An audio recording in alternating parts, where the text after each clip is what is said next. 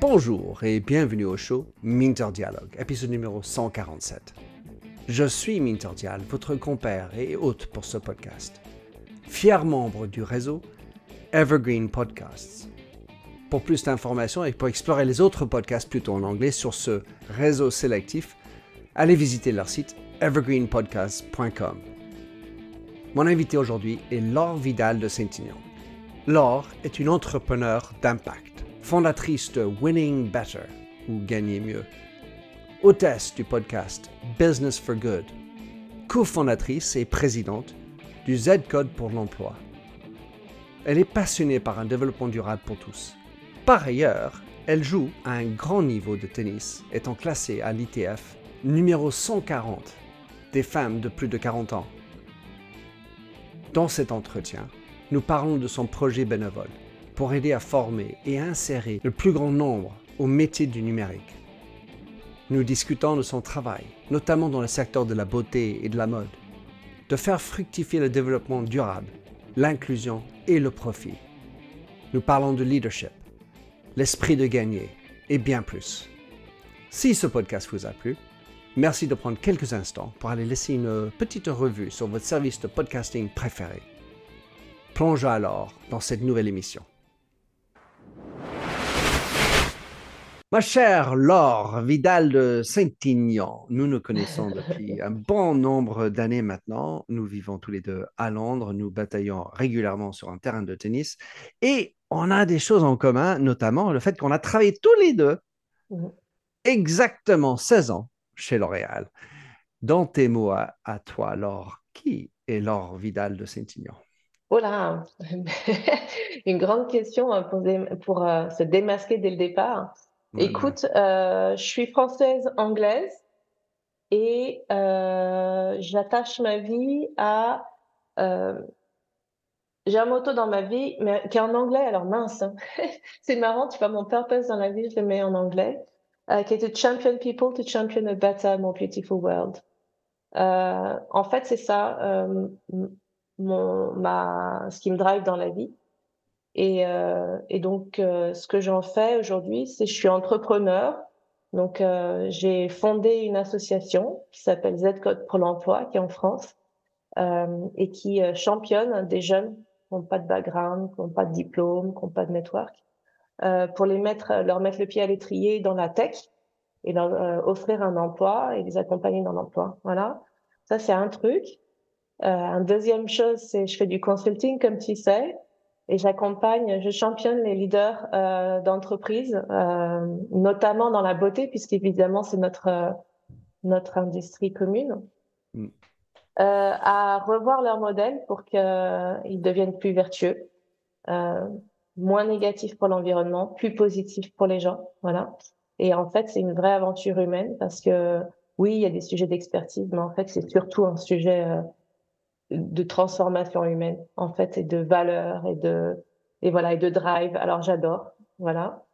Et puis, et puis par ailleurs, j'ai un podcast que, où tu m'as fait le plaisir de venir plusieurs fois euh, parler parce que euh, sur ce podcast, en fait, était le candidat parfait parce que j'invite euh, des leaders d'entreprise, des penseurs et des champions. Donc un petit peu tout ça. Donc euh, euh, pour nourrir en fait cette réflexion sur bah, comment on, on, a ce drive, ce, cet esprit de champion pour relever des grands défis de société. Voilà. Euh, donc c'est tout ça. Génial. Alors Laure, ce podcast qui est en anglais, euh, je pense systématiquement, non, il y en a des Français, il y en a des Anglais. Je me suis eh pas ben, mise de règles. voilà. Mais euh, en tout cas, il s'appelle Business for Good. Yes. Yes. Et alors, on va, on va revenir sur euh, ce que tu fais de cette euh, organisation à but non lucratif. Mm. Ce qui m'interpelle, donc le, le, code, le Z-code, comment est-ce qu'on on doit y prendre pour que euh, on ne soit pas que des gens de grandes écoles, pas que des gens formés à la française, à la dure, quelque part, pour être bon. Car j'ai envie de dire, il y a, pas mal de handicaps aujourd'hui. Pour ceux qui sont formés, euh, trop, à, cet esprit académique, à cet esprit intellectuel, car en fait, euh, ces métiers-là pourraient tous disparaître un jour si l'IA suit son cours. Alors, comment tu fais pour aider ces gens-là qui ne sont pas du même type de cercle, issus de, de, de familles, de situations très différentes, pour les aider? Ouais, c'est une bonne question. Alors déjà, c'est rigolo ce que tu dis parce que la raison pour laquelle on a appelé Z Z, une des raisons, il y en avait plusieurs. C'est pas pour euh, Poutine, je pense, ni pour Zemmour. Alors, on était, attends, on était bien avant et euh, ça nous a posé beaucoup de problèmes. On a décidé qu'il n'allait pas nous déstabiliser. On était là avant. Euh, mais en fait, on l'a. Une des raisons pour laquelle on a appelé Z, parce qu'on se disait, bah, en France, tu as l'archétype du génie, enfin du mec qui a réussi dans ses études, c'est l'X, et nous, on sera mieux. On sera donc après X, tu as Z. Z, c'est mieux que X. Et en fait, pourquoi nous, on est convaincus que c'est mieux euh, Et c'est pas une question de comparaison, en fait, c'est un peu stupide de dire ça comme ça, mais on pense qu'il y a une vraie richesse dans des profils qui, justement, sont pas paramétrés euh, dans la norme.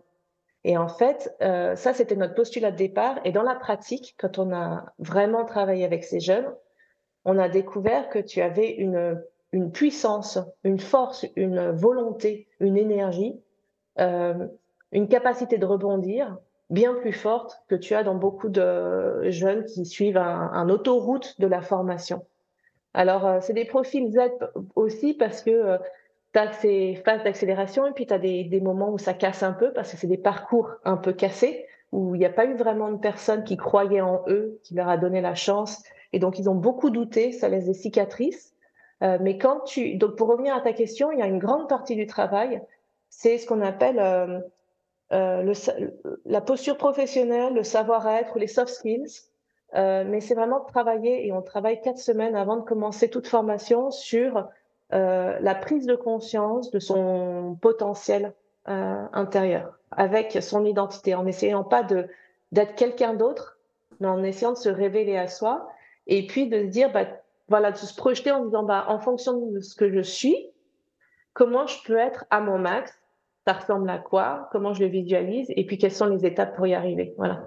Et donc après, pendant la formation, euh, ça c'est quatre semaines, et après pendant la formation qui dure 24 mois quand même, euh, on est en continu à leur rappeler parce que tu as vite fait, et puis nous on est pareil, hein, on a vite fait d'oublier euh, nos objectifs ou ce en quoi on croit pour nous. la vie est faite de, voilà, de, petits cailloux euh, où on a vite fait de trébucher, puis on se remet en cause, etc. Mais il faut toujours se rappeler ça. Et donc, on est là euh, pour leur rappeler euh, leurs projets, ce qu'ils sont capables de faire, etc. Voilà. Donc, euh, c'est beaucoup d'accompagnement. Euh, mais en fait, ce qui est rigolo, c'est que dans nos promotions, on mélange en fait des jeunes issus de quartiers populaires et éloignés de l'emploi avec des salariés qui sont en reconversion. Et quand on, donc les, les, jeunes font ce sas de quatre semaines et puis après ils arrivent en formation avec les autres et les autres nous disent mais attends nous on veut la même formation. Hmm. ils arrivent ils sont super forts mais ils sont super forts pas seulement pour la formation c'est parce qu'ils sont eux ils sont ces jeunes qui ont des profils atypiques et, euh, et finalement qui peuvent faire beaucoup beaucoup de choses et amener énormément de choses à la société. Et quelque part, tu fais monter à la surface leur propre euh, identité, leur propre personnalité, qui, qui n'est pas forgée dans une manière traditionnelle, qui, qui, qui, leur donne cette force. Mais de l'autre côté, donc, tu, tu, travailles sur leur confiance, ces, ces outils de soft skills, comme tu dis. Encore faut-il que l'employabilité, l'autre côté, les employeurs soient au courant que mm. c'est, on n'a pas toujours besoin de embaucher quelqu'un qui a déjà fait, comme on a fait avec les chasseurs de tête, ou on n'a pas besoin de embaucher que des gens qui ont fait des grandes écoles, parce que ça, ça rend sécure. Enfin, quand on, je dis, voilà, celui-là, il vient de HEC, celui-là, il vient de... Ah oui, d'accord, oh, bon, bah, c'est bon. Alors, comment est-ce que tu travailles cette partie-là? Ouais, bah, tu touches du doigt quelque chose qu'on a appris euh, en faisant. Euh, en fait, une grande partie du travail, c'est aussi de travailler avec nos entreprises partenaires, celles qui nous ont fait confiance pour ce projet-là et qui nous donnent des, des jobs à pourvoir à ces jeunes. Euh, c'est aussi d'accompagner les mentors dans les entreprises, les directeurs dans les entreprises, parce qu'il y a un décalage en fait entre l'envie de faire et la réalité.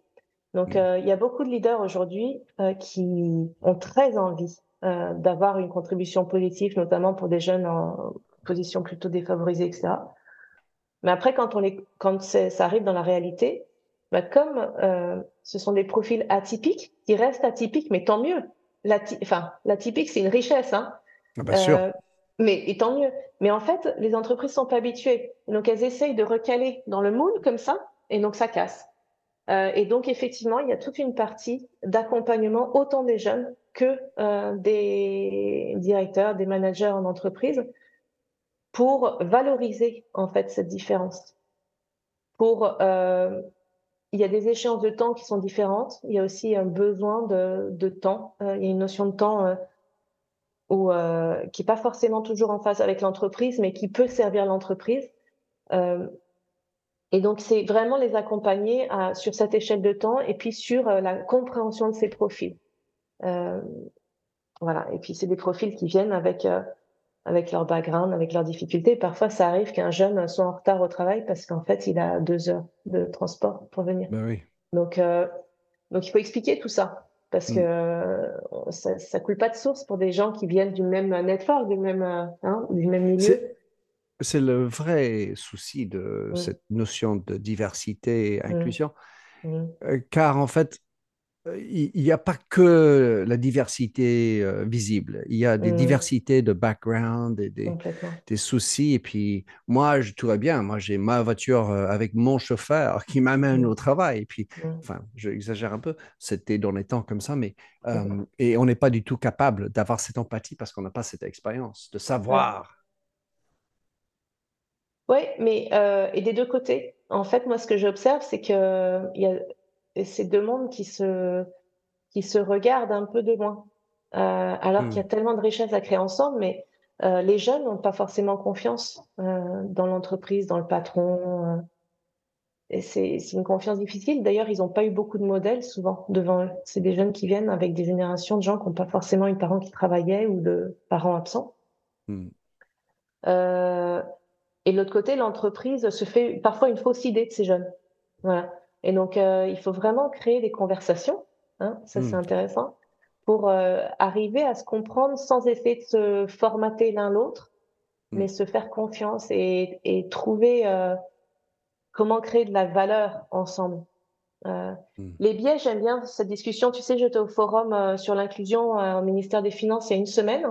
On a beaucoup parlé des biais et des biais qu'on dont on se rend pas forcément compte. Effectivement, le biais culturel est un énorme biais. Euh, tu vois, je pense que un des, une des actions, c'est vraiment de sortir euh, ces jeunes et de les emmener au théâtre, les emmener, euh, tu vois, à tout ce dont Mhm. on est exposé dans un certain milieu et euh, qu'ils n'ont pas parce qu'en fait, c'est des, des bribes de, d'informations, de codes qu'ils n'ont pas. En fait, c'est des morceaux de code qu'ils n'ont pas. Euh, donc voilà, ça, quand on dit Z-code pour l'emploi, c'est il y a beaucoup de codes qu'on donne où on essaye d'ouvrir les codes. Euh, mm, J'adore. Euh, mm, D'abord, j'ai envie de dire, j'ai une amie, Camille, pour le nommer, qui, qui doit écouter et te rencontrer et voir ce que tu fais.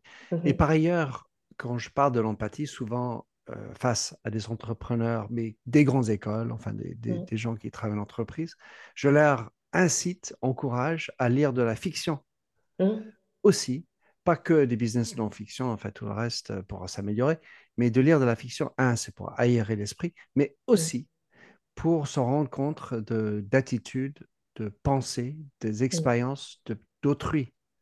Car les grands patrons souvent euh, pensent que parce que je le sais, parce que je l'ai vécu, c'est le, le vécu de tout le monde. Et, et donc, euh, de, de- par exemple, je suis un homme, comment être femme? Ça veut dire quoi penser comme une femme? Est-ce qu'on a le droit de dire ça d'ailleurs, Laure? Haute tension. C'est fabuleux. Alors, pour ceux qui voudraient s'inscrire, c'est quel type de profil tu recherches et comment faire surtout? Ah, alors, euh, tu veux, alors moi, je recrute des deux côtés, du coup. Je Bien recrute sûr. côté jeune et côté entreprise. Donc, côté jeune, c'est simple, c'est euh, euh, donc c'est une action qui est pour l'instant dans le nord de la France, à Lille. Euh, donc, c'est encore un peu conscrit. Euh, et tu sais, en France, il y a ce qu'ils appellent les QPV, donc c'est euh, cartographié, en fait. Et euh, Et donc, c'est des, jeunes qui sont éloignés de l'emploi, qui sont recensés au chômage et euh, qu'on recrute via les missions locales, Pôle emploi, etc., dans les quartiers. Et après, il y a un sas de, de, de rencontres. On recrute pas du tout sur les compétences. On a une formation qui est ouverte à tous. On a là dans la promotion actuelle, on a personne bac. Voilà.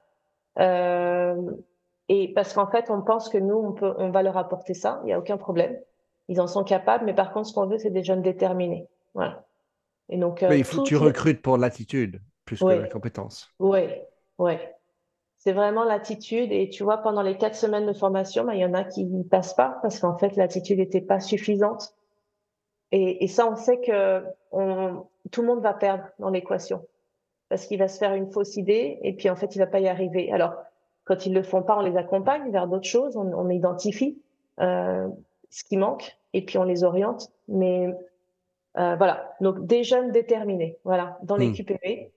Euh, et puis après, dans les entreprises, eh ben, on cherche euh, des entreprises qui ont vraiment envie euh, de faire de l'inclusion un moteur de croissance. Voilà. Moi, c'est mmh. super important. Euh, tu vois, j'ai fait mon, mon, Par ailleurs, tu sais, tout est connecté. On n'est qu'une personne finalement. On fait plusieurs choses, mais il y a toujours un, un maillon commun. Euh, mon entreprise s'appelle Winning Better parce que je pense fondamentalement que l'inclusion, la diversité, sont des moteurs de croissance pour l'entreprise. Et donc, c'est ce que je travaille aussi côté entreprise. Euh, et donc, des gens qui voient ça comme ça plutôt que de la philanthropie. C'est très différent. Hmm. Philanthropie, c'est très bien la philanthropie. C'est euh, financer euh, des bonnes causes euh, qui, vont, qui sont nécessaires pour la société.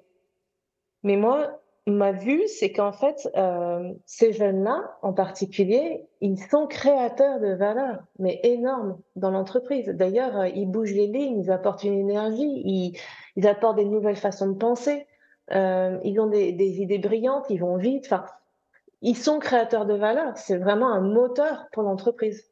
Donc, euh, donc voilà. Donc moi, je, je cherche des, des entreprises qui voient l'inclusion comme une vraie opportunité de croissance et qui vont investir dans l'inclusion en temps, en argent, en équipe. Euh, donc, euh, je connais des, il y, a des grands patrons. Celui que je voudrais citer euh, parce que euh, je trouve absolument phénoménal et c'est le premier patron qui m'a dit oui pour nous soutenir et ça lui a pris à peu près deux secondes et demie. Et, et deux semaines plus tard, tout était en place pour commencer. Voilà, C'est Étienne le patron de boulanger. Euh, qui est un vrai homme euh, qui a compris en fait que euh, voilà l'entreprise non seulement avait un devoir de responsabilité, mais aussi avait une opportunité et que l'humanisme en fait dans l'entreprise, ça, quand c'est pas fait pour, mais que c'est un second effet, ça crée vraiment beaucoup de valeur. Mm. Ça soulève pour moi cette question de ce que c'est de faire bien. Mm. faire du bien. Mm. Car en fait, le bien, mm. enfin, si c'est philanthrope, euh, c'est, j'ai envie de dire, souvent, c'est comme un, emblème qu'on va mettre sur le mur pour montrer comment, regarde comment je fais bien ici, mais le reste du temps, euh, moyen. Et, et ce que tu as, ta posture de winning better, de gagner mieux, c'est d'avoir plus de transparence sur cette idée. On fait bien pour l'entreprise. Et on, va avoir des résultats. J'imagine tout de même que c'est difficile de mettre le, doigt sur le ROI, le retour sur investissement. Euh, oui, dans l'impact sociétal, c'est dur. Il y a des gens qui travaillent dessus. Euh, j'étais en relation avec euh, des gens de Harvard qui ont inventé un modèle en fait. Sont en train de monétiser en fait euh, l'impact par exemple, de recruter des jeunes comme ça ou des d'autres populations. Comme ils sont sur les US, c'est très euh, Black Lives Matter. Donc, euh, mais ils sont en train de valoriser en fait la création de valeur faite par l'entreprise, à la fois au niveau sociétal et pour l'entreprise. Ils sont en train de modéliser la chose. Euh, c'est pas encore tout à fait au point, je pense, mais euh, ils travaillent dessus. C'est vrai que c'est difficile. Après, et ça, toi, dans ton expérience de manager chez L'Oréal, tu, tu le sais, en fait, ce qui est hyper visible, hyper tangible, c'est la fierté et l'engagement des collaborateurs qui, qui accueillent ça dans l'entreprise. En mmh. fait, tu as vraiment des... Euh, moi, je le vois, euh, tu as des gens qui, qui vont mouiller la chemise, qui vont être tellement fiers de leur entreprise. pour te redonner l'exemple de Boulanger, écoute, euh, sur euh, alors et je sais qu'il est plutôt humble, il aime pas trop qu'on parle. Euh, de, oh ben, c'est nous qui parlons de lui. Voilà, voilà. Mais tu vois, euh, typique de, de, ce patron euh, qui, a, qui, a, vraiment pour moi tout compris. Euh, pendant le Covid, tu, au moment, les premières semaines, donc le moment où tu sais, personne ne savait rien, ne savait quoi faire. Euh, lui, il a noté que, il a, d'ailleurs, il avait fait un choix d'entreprise qui était d'avoir un call center qui était uniquement humain, qui n'était pas des robots, etc. Donc ça, c'est déjà un choix qui te montre un, un profil d'investissement. Euh. Et donc, il avait une plateforme de 200 personnes, je crois, euh, qui n'avaient plus rien à faire parce que tous les magasins étaient fermés. Et par ailleurs, il entendait à la radio que euh, le SAMU savait pas euh, diriger en fait les patients dans les hôpitaux. Et donc, il a fait flécher en fait tous les appels sur ces plateformes en, en formant les gens en disant OK. Et en 24 heures, c'était fait. Tu avais 200 personnes qui prenaient les appels pour flécher. Voilà. Et en fait, les gens euh, de Boulanger étaient tellement fiers, tellement fiers d'avoir fait ça pour la société que tu as, euh, un, as un très bon taux d'efficacité de, d'engagement, d'activité dans l'entreprise. Tu as des gens qui sont vraiment euh, euh, voilà, qui sont fiers, donc actifs pour l'entreprise. Je te donnerai un autre exemple qui est plus personnel. Moi, j'ai découvert ce nouveau modèle économique quand j'ai quand j'étais directeur du skincare à The Body Shop, tu sais, avec Anita Rodit. Ça, ça a été transformant. Et c'était pareil. Donc oui, on ne mesurait pas le ROI de faire du fair trade ou d'aller militer, d'être activiste dans la rue, faire pousser les lois pour euh, protéger les enfants, etc. Ça ne se mesure pas. En revanche, ce que tu peux sentir, mais de façon palpable, tangible, c'est euh, l'implication de chaque vendeur à la caisse, parce que tu sais que chaque euh, pound, chaque euro a une puissance de transformation de, des gens, a un impact concret sur les gens. Et ça, en fait, euh, bah, en fait, ça te pousse à vendre. Hein. Et, et, mmh. tu vois, c'était l'autre chose aussi, c'est que je me dis, quand on parle de philanthropie, on a peur de l'argent, on a peur.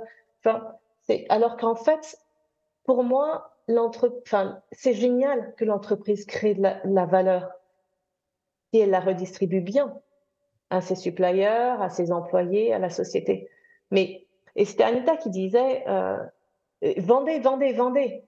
C'est contre-intuitif et puis c'est contre ce qu'on entend aujourd'hui de euh, mmh. moins de volume, etc. Mais créer de la valeur, parce qu'en fait, plus vous vendez, plus on peut faire des, des écoles au Népal, plus on peut euh, aller euh, soutenir l'association la, la, locale, parce qu'elle donnait aussi le pouvoir euh, à chaque magasin de choisir sa propre association et d'avoir une action concrète locale euh, avec le tiroir caisse de, du magasin, tu vois.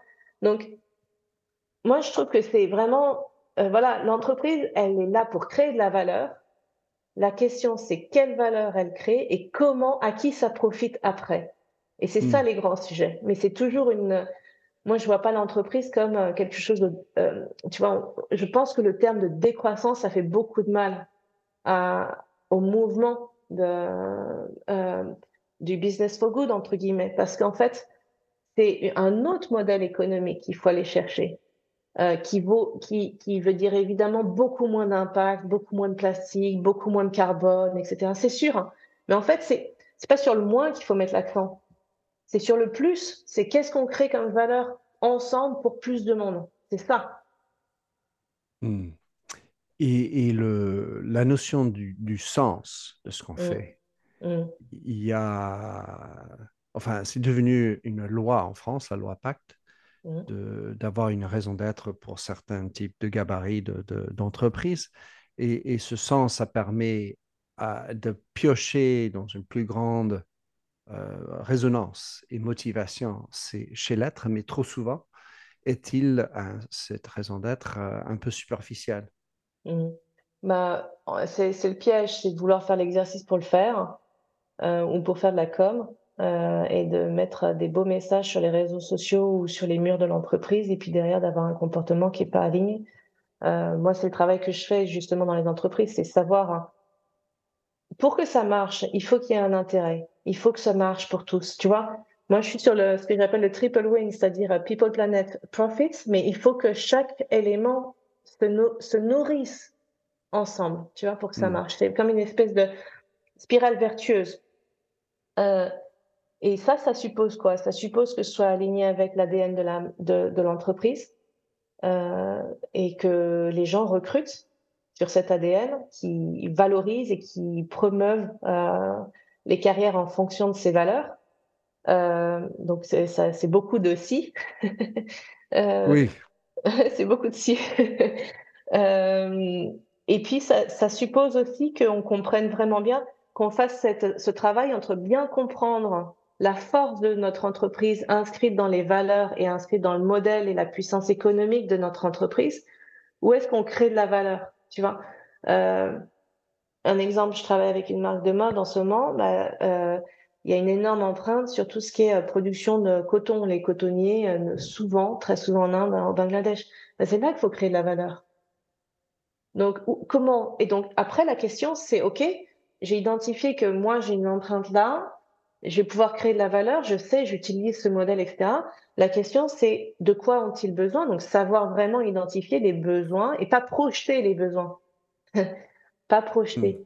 Savoir comment on peut, quels sont les vrais besoins et puis après, comment nous, on, on peut répondre à notre manière, avec notre modèle économique, à ces besoins. Et ben, en faisant ça, en fait, tu as une roue qui tourne toute seule parce que tu tu demandes pas à l'entreprise de faire autre chose que ce qu'elle fait et ce qu'elle est bonne dans ce qu'elle euh, et ce qu'elle incarne, mais tu rediriges en fait la création de valeur sur des personnes qui en ont besoin. Et c'est là que mm. tu as un modèle qui est vertueux. Et euh, encore une fois, mon, mon, passage à The Body Shop, je pense, ça a été vraiment transformatif. Mm. Je me rappellerai toujours d'une réunion où on était, tu sais, ces grandes réunions où tu expliques le plan annuel et tu as les 200 grands patrons dans la salle. Et puis, on avait fait venir, en fait, un jeune euh, qui était issu de l'école euh, du Népal que Anita avait créé il y a 20 ans. Et ce jeune, qui était un jeune issu de famille euh, casseur de pierres, hein, de cailloux, en fait, qui avait été dans cette école au Népal, avait été envoyé ensuite à Oxford University. Il avait fait Oxford. Et donc, il nous parlait diplômé d'Oxford University. Et j'en ai encore des goosebumps, tu vois, quand j'en parle. Hmm. C'était il y a, c'était 2012, donc euh, tu vois, il y a un moment. Et dans la salle, je peux te garantir que les 200 patrons avaient Goosebump aussi. Et en fait, c'est ça, c'est que je pense que quand tu es dans l'endroit juste, là où tu peux créer de la valeur et où ça, c'est palpable, et ben voilà, moi, je, je pense qu'il n'y a rien de plus euh, énergisant pour chaque patron. Tu as des gens qui se battent pour ton business derrière, c'est sûr. Hmm.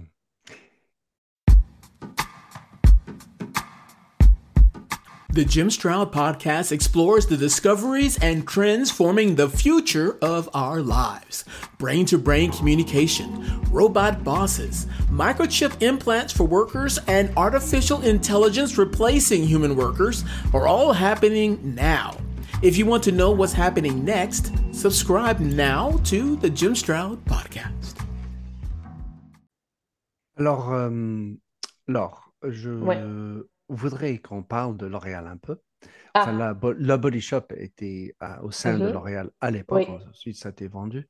Ça a été court le passage de, de, mm-hmm. mémoire de Anita Roddick parce qu'elle est mm. morte en 2007-2008, comme ça, n'est-ce pas? Euh, hmm, Attends, je devrais savoir. Elle est, elle est décédée juste avant euh, que j'arrive, donc c'était peut-être 8, peut-être, ouais. Et, euh, mm. mais chez L'Oréal, tu as passé 16 ans comme moi. Alors, euh, mmh, c'est drôle, 16 ans. Qu'est-ce que tu as retenu de ton expérience, ta carrière chez L'Oréal? Ah, les gens.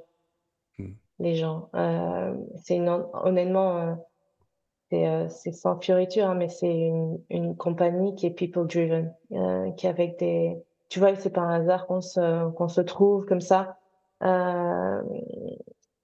les gens chez L'Oréal, c'est ce qui fait la grande différence. C'est pas des gens qui sont là pour le process ou pour. Euh, c'est vraiment euh, un mix de gens qui sont alignés sur des valeurs euh, d'ambition, mmh de grande ambition, euh, d'exigence, d'excellence et de passion qui sont là full on, tu vois. je pense que c'est les gens, je pense que c'est mes meilleurs amis que j'ai rencontrés chez L'Oréal.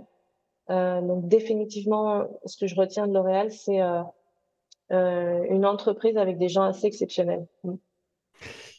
Euh, alors, je voulais faire un, croisement entre le Body Shop, que j'ai mm-hmm. toujours regardé lorsque mm. j'étais chez L'Oréal, Et, la marque que moi j'ai gérée, j'ai eu la chance de gérer, qui Mhm. était Redken.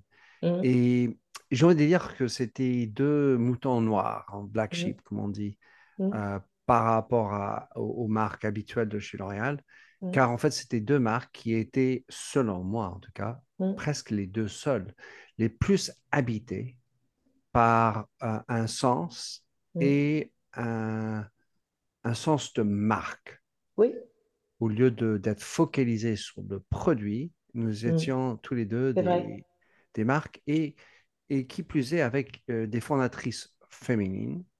Euh, pour les deux, enfin, euh, pour moi, c'était Paula Kent, particulièrement la fondatrice avec son mari à l'époque, Mian, mais euh, avec Ronit, Anita Roddick de l'autre côté. Et, et un autre truc qui est rigolo dans ce que tu dis, car en fait, pour, euh, pour Redken, sa mission a été mieux gagner sa vie, mieux vivre sa vie. Donc, faire du pognon, d'accord. Ouais. Or, en fait, quand je parle, et je pense beaucoup aux autres marques chez L'Oréal, c'est davantage sur l'argent. J'ai toujours considéré L'Oréal comme une boîte financière. Mhm. Car en fait, l'ingénierie financière, tu achètes une marque, tu te développes, car on, on a une capacité logistique plus supérieure à ce que tu étais fait euh, comme tu étais entrepreneur. En revanche, ce qui est rigolo dans The Body Shop et, et Redken, toutes les, tous les deux avec un sens, euh, une raison d'être, et comme Anita Roddick a dit, sell, sell, sell, faire, du, faire de l'argent. Mm. Comment tu réagis par rapport à ça? Sur le fait que ce soit des, en- des entreprises humaines et euh, tournées vers l'argent, alors que L'Oréal est uniquement, enfin les, les marques classiques L'Oréal sont plus tournées vers l'argent. Hmm. Oui, moi je pense que c'est l'intégration de marques comme ça qui ont fait bouger L'Oréal. Euh, je pense que L'Oréal évolue.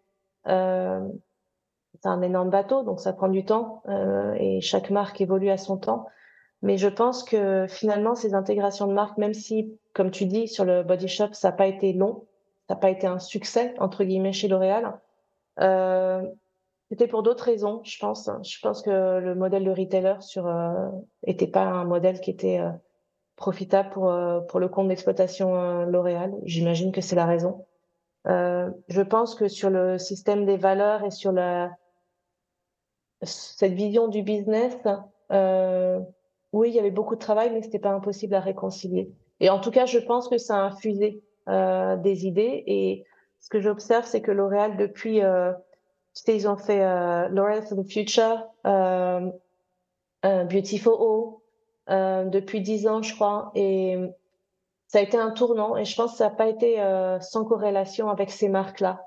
Je pense qu'elles ont un peu été des pirates à l'intérieur qui ont fait changer un peu les, les mentalités doucement. Hein. C'est, Mm. euh, et je crois, je sais pas, il y a 80 000 employés chez L'Oréal, quelque chose comme ça. Plus Voilà. que quand j'y étais, c'est sûr. donc, euh, donc, donc ça va doucement. Mais, et toutes sont pas au même diapason. Euh, tu as des cultures différentes en fonction des divisions, la division grands produits, les euh, produits publics, la division luxe, etc. Mais chacune, je pense, est à la tâche pour essayer de trouver une vraie raison d'être et, euh, et un sens de contribution, je pense. Ouais. Et alors, la beauté, c'est un, un su- un sujet euh, que, que je, je suis en train de regarder, re-regarder. Euh, c'est- quoi la beauté? Et, j'ai envie de te demander quelle est ta relation avec ce mot? Ouais. C'est rigolo parce que, euh, tu vois, donc moi, j'évolue dans un monde qui est très dans l'activisme environnemental, etc. Et en fait, je trouve que on a, on a tort, en fait, d'enlever la beauté au sujet de euh, sustainability, tu vois. Hmm. Et en fait, la beauté, pour moi, je sais pas la définir, mais je sais l'effet qu'elle produit. Et je sais qu'elle elle fait rêver et elle fait tendre vers le mieux et vers le plus, plus haut. Elle rend, elle, elle rend meilleur les gens.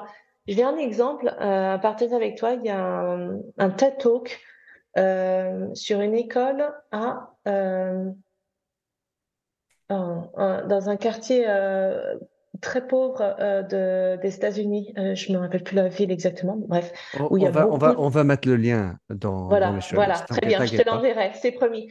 Et euh, grosso modo, il y avait beaucoup d'armes et beaucoup de problèmes de violence, hein, de drogue, de violence, de y Style une- Détroit. Voilà, je pense que c'était trois. Voilà. Et il y a une personne qui est venue avec une vision, qui était de dire en fait, si on met ces, ces, ces jeunes au cœur de la beauté, dans un endroit beau, une école avec des œuvres d'art, Mhm. une école où on mange sur des tables avec des nappes, des assiettes en céramique. Pour nous, Français, ça paraît normal. C'est pas normal aux États-Unis. Et qu'on a de la nourriture chaude, servie, cuisinée. Si, tout ça, c'est de la beauté. Tu vois, c'est de l'art de vivre, c'est de la beauté. Si on, eh ben, il a fait le pari de dire si on met ces jeunes, ces mêmes jeunes, hein, on change pas les jeunes, on les met dans ce contexte-là, il y aura pas de violence. Et donc, il a choisi de pas mettre de portail à- d'armes à feu euh, et de mettre des œuvres d'art qui coûtent des millions dans les couloirs, etc. Aucun fait d'armes, aucun fait de violence, aucun vol, beaucoup de coordination. Et donc, pour moi, c'est ça la beauté. Tu vois, pour répondre à ta question, c'est la beauté. Je sais pas trop comment la définir parce que chacun a ses critères. Mais en tout cas, ce que je sais, c'est le- l'effet qu'elle produit, c'est qu'elle révèle le meilleur. Elle, elle, oui, elle infuse le meilleur dans l'homme, en fait. Et donc, on a besoin de la beauté. C'est pas, pour moi, c'est pas un sujet euh, superficiel. C'est un, un sujet euh, vraiment important. On a besoin de la beauté pour nous, pour nous rendre euh, meilleurs, mais pas en surface, pour, pour révéler élever. meilleur. Oui, pour nous élever, exactement, et nous rendre meilleurs. Euh, voilà. Et c'est pas du tout des, des. C'est pour ça que j'ai du mal à définir la beauté, parce que c'est Mm. pas des critères pour moi, mais Mm. c'est un sentiment d'être, euh, voilà, d'être dans l'élévation de soi. Il me semble que, si je me trompe, c'est autour de la théorie de la fenêtre brisée ou de la, bri- la- la vitrine cassée. C'est autour de ça, bah, car en fait, plus c'est brisé, plus ça Mm. engendre des cas brisés, plus c'est beau, plus ça élève. Donc, Ouais. on, mettra ça dans les chaînes. C'est une, une belle, euh, une belle euh, réponse alors à ça. Alors, euh, pour revenir à, à la marque, euh, tu travailles avec ces marques sur le sustainable Mm. qui, qui fait gagner l'entreprise. Euh, c'est- pour toi, c'est quoi une marque après tout? Hmm. Ah, c'est une très bonne question. Euh, hmm. Bah, pour moi, une marque, c'est... hmm. J'ai envie de répondre, une marque, c'est comme une famille. C'est un, système de valeurs et euh, j'ai pas envie de parler de produit parce que pour moi, c'est pas du tout euh, dans le cas du produit. Produit, c'est un souvenir de la marque que tu achètes euh, ou un service. Euh, mais une marque, pour moi, c'est vraiment un système, une culture, un système de valeurs à laquelle tu as envie de participer, de, de faire partie. Ouais. Hmm, Et ça me donc, euh, ouais. Et du coup, euh, pour moi, c'est aussi fort une marque pour les employés que pour les consommateurs. Et c'est pour ça que moi, je déteste quand on parle euh, consommateur, tu vois. Parce qu'en fait, euh, quand je travaille, je travaille pour les, pour les gens, que ce soit les suppliers, les employés, les, les consommateurs. En fait, tous, ils ont un envie de bilan ou, ou de, pardon, d'appartenance à la marque ou pas. D'être en relation avec la marque ou pas, c'est une affaire de relation. Euh, et je pense que quand tu vois la marque comme ça, en fait, tu, tu travailles sur du long terme, pas sur du, tu vois, de l'éphémère. En fait, une vraie marque, les mar- une marque, c'est quelque chose qui reste. C'est comme une famille, tu sais. C'est, des maisons, tu sais, ce mot en, en français qu'on utilisait pour euh, dire famille dans le temps. Voilà, une marque, c'est une maison. D'ailleurs, les maisons de haute couture françaises, etc., c'est c'est des choses qui sont, un- un- qui sont vraiment installées dans le temps parce que c'est des, ouais, des systèmes de, des cultures, en fait, euh, qui marquent. Hmm, Qui marquent. C'est drôle. Une marque, c'est Hmm. quelque chose qui marque. n'est-ce pas? Alors, euh, nous, nous allons, euh, nous parlons juste le 15 décembre 2023. le- le- Mm. le- ce sera édité le, 20 le 16. Donc, on est tout juste à la fin du COP qui vient de se terminer. Donc, euh, un sujet qui t'est cher certainement. Et je me demandais quelle était euh, d'abord ton opinion par rapport à ça. Et, et Mm. deux, pour les marques qui sont vraiment intéressées par, par la sustainability, comme tu dis, alors cette vraie attitude où ça peut être gagnant. euh, comment aborder ou comment aider tout ce qui se passe politiquement, qui, car en fait difficile, les, les- comment les entreprises devaient s'y prendre? Alors, c'est intéressant parce que moi, je crois fondamentalement que les entreprises sont plus puissantes que les États pour faire bouger les choses. Parce qu'elles ont plus d'empreintes, elles ont plus de drive, elles ont plus, elles ont un rythme qui est beaucoup plus rapide. Après, on a besoin de tout le monde. Donc, on a besoin d'aligner les lois, les contraintes. et donc, ça, c'est les États, en fait, qui fixent le cadre. qui, et il y a eu d'énormes Je sais qu'on pointe souvent du doigt les COP pour leur inefficacité. J'ai envie de mettre un bémol à ça parce que en fait la, la COP c'est une espèce de fil rouge qui permet de continuer de parler des sujets, de continuer à pousser les lignes. Alors oui, c'est de la négociation, il y a beaucoup de frustration, c'est jamais assez, euh, c'est jamais assez, c'est sûr. Mais en fait, il vaut mieux que ce soit un peu mieux que pas du tout mieux, ou voire un recul en arrière. Donc euh, oui, on est toujours frustré des COP, moi, je pense que le fait de le garder à l'agenda, d'être dans des pays où c'est difficile d'en parler, c'est bien. Il faut ouvrir les sujets, il faut les affronter. Euh, de cette COP-là, bon, bah, il n'y a pas eu euh, de grands euh, changements radicaux, mais la conversation euh, et on a eu quand même les, pays arabes qui, l'émirat arabe qui, qui dit, OK, on n'est pas contre. Ils disent pas, on va éradiquer le fossil fuel, mais on n'est pas contre l'idée, la trajectoire. Bon, euh, c'est intéressant, c'est un pas en avant. C'est pas, je, me méfie énormément des ayatollahs du jusque boutisme de dire euh, c'est tout ou rien. En fait, ça, moi, je suis vraiment dans la culture du progrès et, euh, je préfère me dire on avance, on avance, on avance, on pousse, on continue de pousser à chaque fois plutôt que de vouloir faire le grand écart, passer de l'un à l'autre et que ce soit pas du tout réalisable en fait. Donc, euh, donc oui, donc moi je pense que deux choses. Les COP, ça permet de continuer de pousser les lignes, même s'il euh, y a plus de travail à faire. Euh, et la deuxième chose, c'est que ça permet de réunir les écosystèmes politiques et économiques ensemble, avec pour moi, et honnêtement, je, sans faire de politique du tout, mais je pense que c'est Emmanuel Macron qui, euh, je crois que c'était à la COP 15, avait invité le premier les grands patrons d'entreprise à venir à la COP et je pense que ça, ça a été fondamental dans le changement. Parce que les entreprises euh, ont une puissance effectivement d'impact et de scale euh, beaucoup plus puissante euh, que beaucoup d'États. Hmm. Et, et, puis plein d'entreprises sont internationales en plus. Oui, exactement. Hmm. Alors, je, je voudrais terminer alors, sur notre autre partage qui est sur le mmh. terrain où on transpire, on frappe les balles.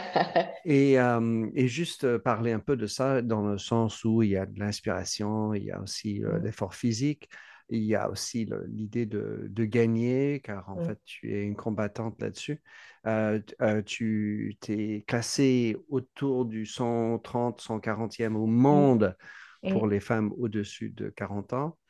Euh, et tu assumes cette partie-là, j'imagine. comment est-ce que le tennis pour toi a aidé? Quel est le quelqu'un qui qui joue Comment est-ce qu'avoir la... comment amènes-tu le, bon état d'esprit dans le tennis et vice versa Oh, en fait, euh, euh, hmm, le bon état d'esprit sur le terrain, c'est un travail ardu. Hmm. Bah, le tennis, c'est un, c'est un, un, jeu difficile. Hmm. Ouais. Hmm. ouais. c'est un jeu contre. Enfin, c'est un jeu de, de, maîtrise de soi, de connaissance de soi, de dépassement de soi, euh, plus que de l'adversaire en fait. Hein. Euh, Moi, je pense que j'ai beaucoup lu sur le sujet et je, parce que j'adore ce sujet. J'utilise la pratique du tennis comme une école de vie, en fait. Je ressors du terrain et j'ai toujours appris des choses sur euh, moi, mon leadership hein, et euh, la capacité de surmonter des challenges dans les entreprises, etc. À chaque partie, j'ai appris des choses. Chaque partie, je rentre sur le terrain avec un objectif de travail, de progrès euh, donc c'est vraiment un mindset de, euh, oui, de, de, progression, tu vois, de se dire euh, chaque jour on essaye d'être un peu, un peu meilleur sur soi, d'apprendre quelque chose. Mm. Et, et, tu, en fait, juste avant de, de, de, pousser le bouton enregistrement, on parlait de ton podcast et que tu mm. as parlé avec un, un grand joueur aujourd'hui. Avec Edouard, hein, Roger Vasselin, ouais. Qui est connu pour, en plus, sur les doubles qu'en mm. simple. Car en fait, il y a le côté travail sur soi, mmh. Mmh. mental, préparation, effort physique, euh, confiance en soi, quelque part, parce qu'un un geste que tu, tout basique, tu peux faire 100 fois et tout d'un coup, tu as l'air d'être mais super difficile. Tu perds ce, contact, ce toucher. Et puis, il y a le, côté jouer avec, en équipe, en double. Et, et, combien de jouer en double au tennis peut apporter aussi des choses dans la vie ou au travail? C'est vrai. Attends, je voudrais juste, avant qu'on passe sur le double, euh, dire qu'en fait, euh, oui, quand on dans le tennis, on est seul en simple. Euh, c'est un sport où tu es seul sur le terrain. mais honnêtement, et tu vois, c'est, j'en parlais avec Edouard aussi. En fait, tu es seul, mais en fait, tu as toute une équipe qui est qui t'a qui t'a façonné, qui t'a créé, qui t'a aidé. Moi, par exemple, même à mon niveau amateur, tu vois, j'ai un, ou plusieurs coachs de tennis, j'ai plusieurs profs euh, différents, j'ai un kiné, euh, j'ai surtout euh, une famille qui subit tous mes horaires, mes entraînements, etc. j'ai des amis qui m'encouragent, j'ai des amis qui me font jouer. et en fait, c'est tout ça que tu emportes avec toi sur le terrain aussi. Donc, tu es tout seul, mais en fait, tu te mets pas mal de poids sur les épaules parce que tu as, envie, en fait, d'être à la hauteur de ce qu'ils t'ont donné. donc, je pense que tu es tu es seul, euh, mais avec beaucoup de pression de tout le monde. En fait, en, tu viens pas seul. Et tu vois, Edouard disait, tu as une confiance euh, dans l'équipe qui t'entoure, mais ils doivent avoir confiance en toi aussi, en montrant que euh, tu es, à la hauteur de, des attentes. Euh, et je, je raisonne pas mal avec ça. voilà. Après, sur le double, ouais, le double, c'est moi j'ai commencé à, à, à, jouer en double en septembre, donc c'est très récent. Euh, et j'en parle avec lui parce qu'il est 11e mondial. Euh, donc euh, en double, donc il sait très bien jouer en double.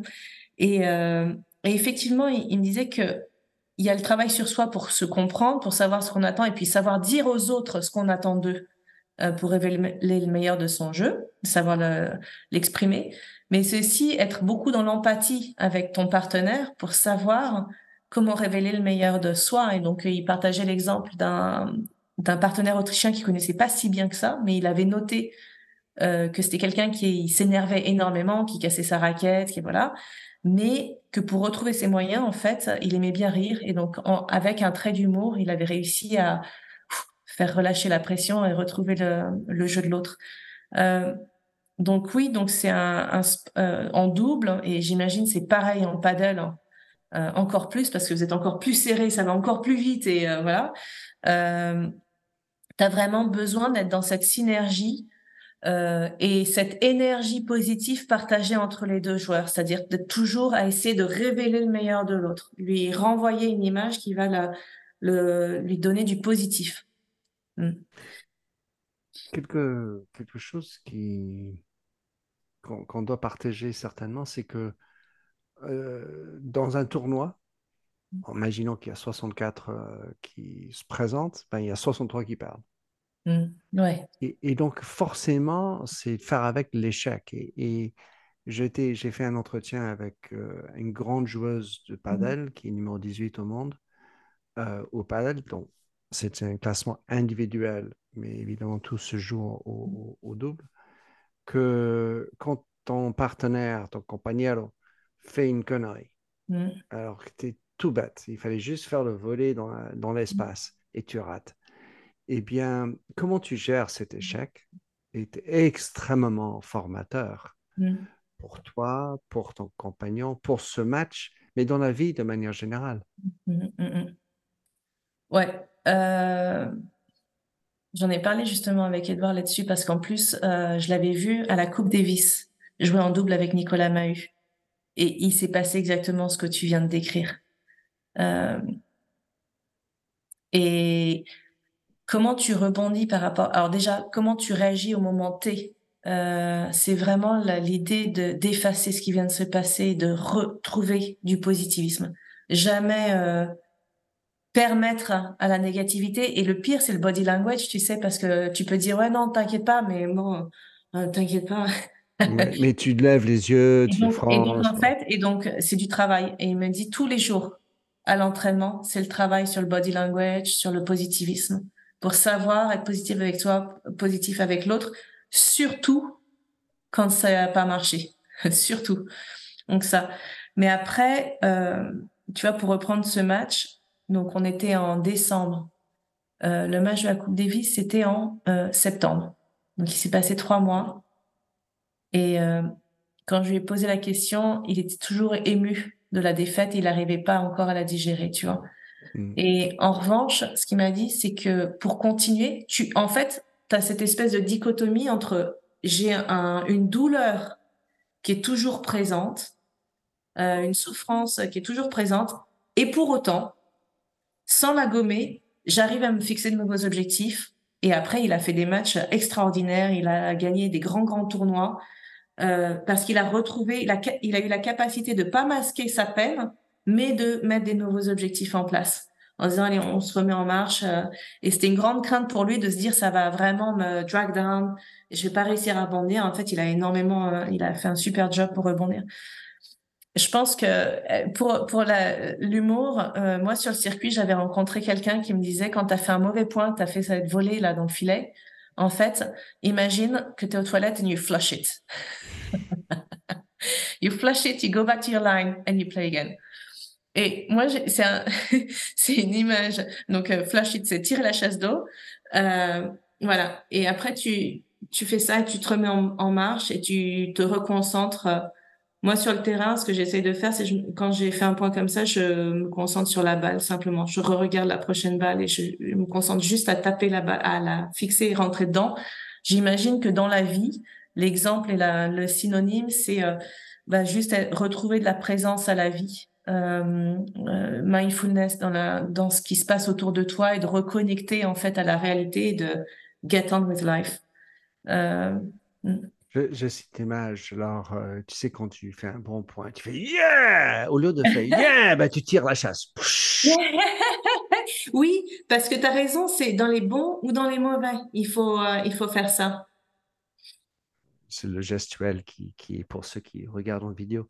Euh, euh, alors, et puis l'autre chose qui me trottinait dans la tête pendant que tu parlais, Laure, c'est euh, il n'y a pas que winning better, il y a losing better aussi. Mmh, mmh, mmh. Il est tough celui-là. et, comment pour, pour Edouard, il, il, gardait dans cette perte quand même une, conviction ou en tout cas une ambition de faire mieux?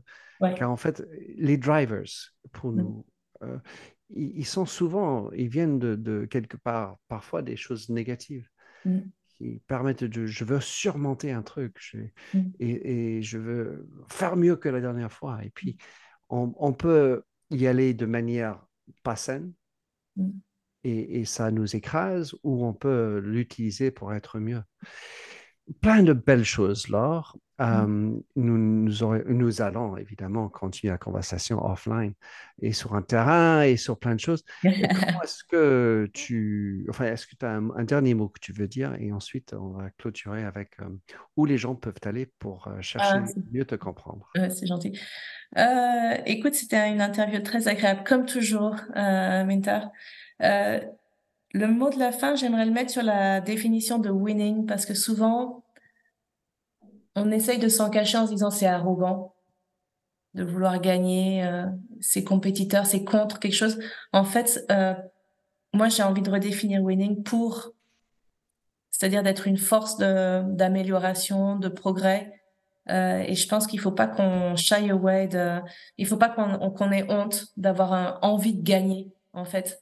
Euh, la gagne, c'est quelque chose qui nous pousse plus haut et c'est pas forcément contre quelqu'un, c'est pas gagner contre quelqu'un, mais c'est gagner pour quelque chose de mieux. Voilà, donc c'est sur ça que j'aimerais euh, conclure. Des belles phrases.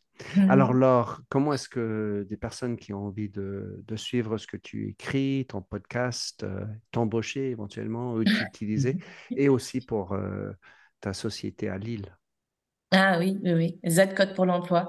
Euh, écoute, le meilleur moyen, c'est LinkedIn euh, pour me contacter. Et sinon, le podcast, c'est Business for Good avec four qui est un 4. Donc, Business 4 Good en français. Bah oui, 4, 4 c'est... Et c'est sur Spotify ou sur Apple. On va mm. mettre tous les liens mm. euh, vers toi, Amiten, Business for Good et, tout le reste, euh, et, et, ce, Mais la meilleure façon de connecter, c'est de venir jouer au tennis. Hein. Ah, bah. Transpirer avec toi. Laure, un grand plaisir. Merci beaucoup. Salut, Mentor. Merci de nous avoir écoutés sur Minter Dialogue en français. Vous trouverez tous les liens et références cités lors de cet entretien sur mon site minterdial.fr. Pour vous inspirer, je vous laisse avec une chanson que j'ai écrite dans ma jeunesse, A Convinced Man.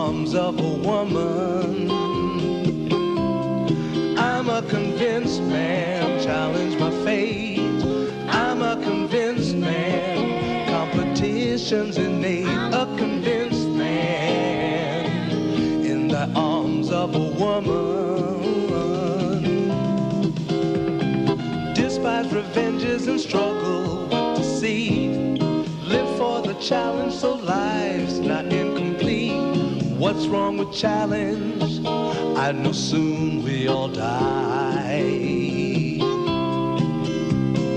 I like the feel of a stranger tucked around me, precipitating the danger to feel free. Trust in my reason and let me show you why.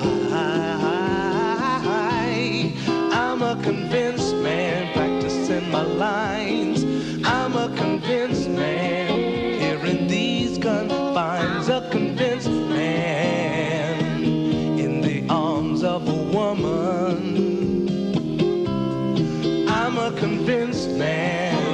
to the test. I'm a convinced man.